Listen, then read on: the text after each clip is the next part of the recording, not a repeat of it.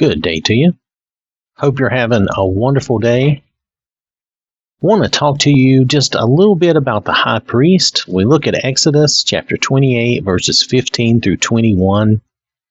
You shall make the breastplate of judgment, artistically woven according to the workmanship of the ephod, you shall make it of gold, blue, purple, and scarlet thread, and fine wo- woven linen, you shall make it. Now, this is God telling them how to make the uh, the breastplate and the other parts of that. So the ephod, you know, the chest piece. It shall be doubled into a square. A span shall be its length, and a span shall be its width. And you shall put settings of stones in it, four rows of stones. The first row shall be a sardius, a topaz, and an emerald.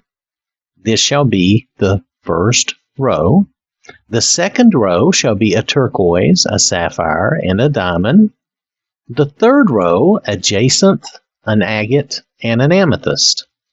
And the fourth row, a beryl, an onyx, and a jasper. They shall be set in gold settings, and the stones shall have the names of the sons of Israel, twelve according to their names, like the engravings of a signet, each one with its own name. They shall be according to the twelve tribes. Now, if we look a few verses down in Exodus chapter 28, verse 29, so Aaron shall bear the names of the sons of Israel on the breastplate of judgment over his heart when he goes into the holy place as a memorial before the Lord continually. When Aaron took on the role of high priest, he was accepting a very important responsibility. The high priest was a position of service, of representing the people before God, all the people, every tribe. This wasn't meant to be a position of authority and rulership, it was a position of service. He was intended to guide the people in their worship to God and to advocate for them to perform their sacrifices and help the people to be in right standing with God.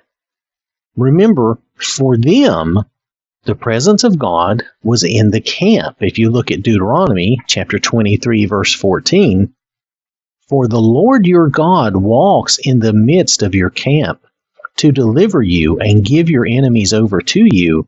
Therefore, your camp shall be holy, that he may see no unclean thing among you and turn away from you. Now, the reason I mention this the way I do is that today, for us as Christians, Jesus fills this role as our high priest. He represents us before God, all of us. Through him and his blood, his sacrifice, we obtain mercy and forgiveness from God. He is our intercessor. He is always there for us, representing us, and God looks at us through Jesus. Like like Jesus is a filter between us and God, so that He sees us as if we are Jesus, because we have His blood washing our sins away. So we can be in right standing with God, not because we deserve it, but because our high priest, he paid the price for us, making himself the sacrifice, giving all that for us. And He is always standing there before God for us. He's always there for us as our intercessor. He is our eternal high priest, and His sacrifice was the only one we ever need. We don't need any other now.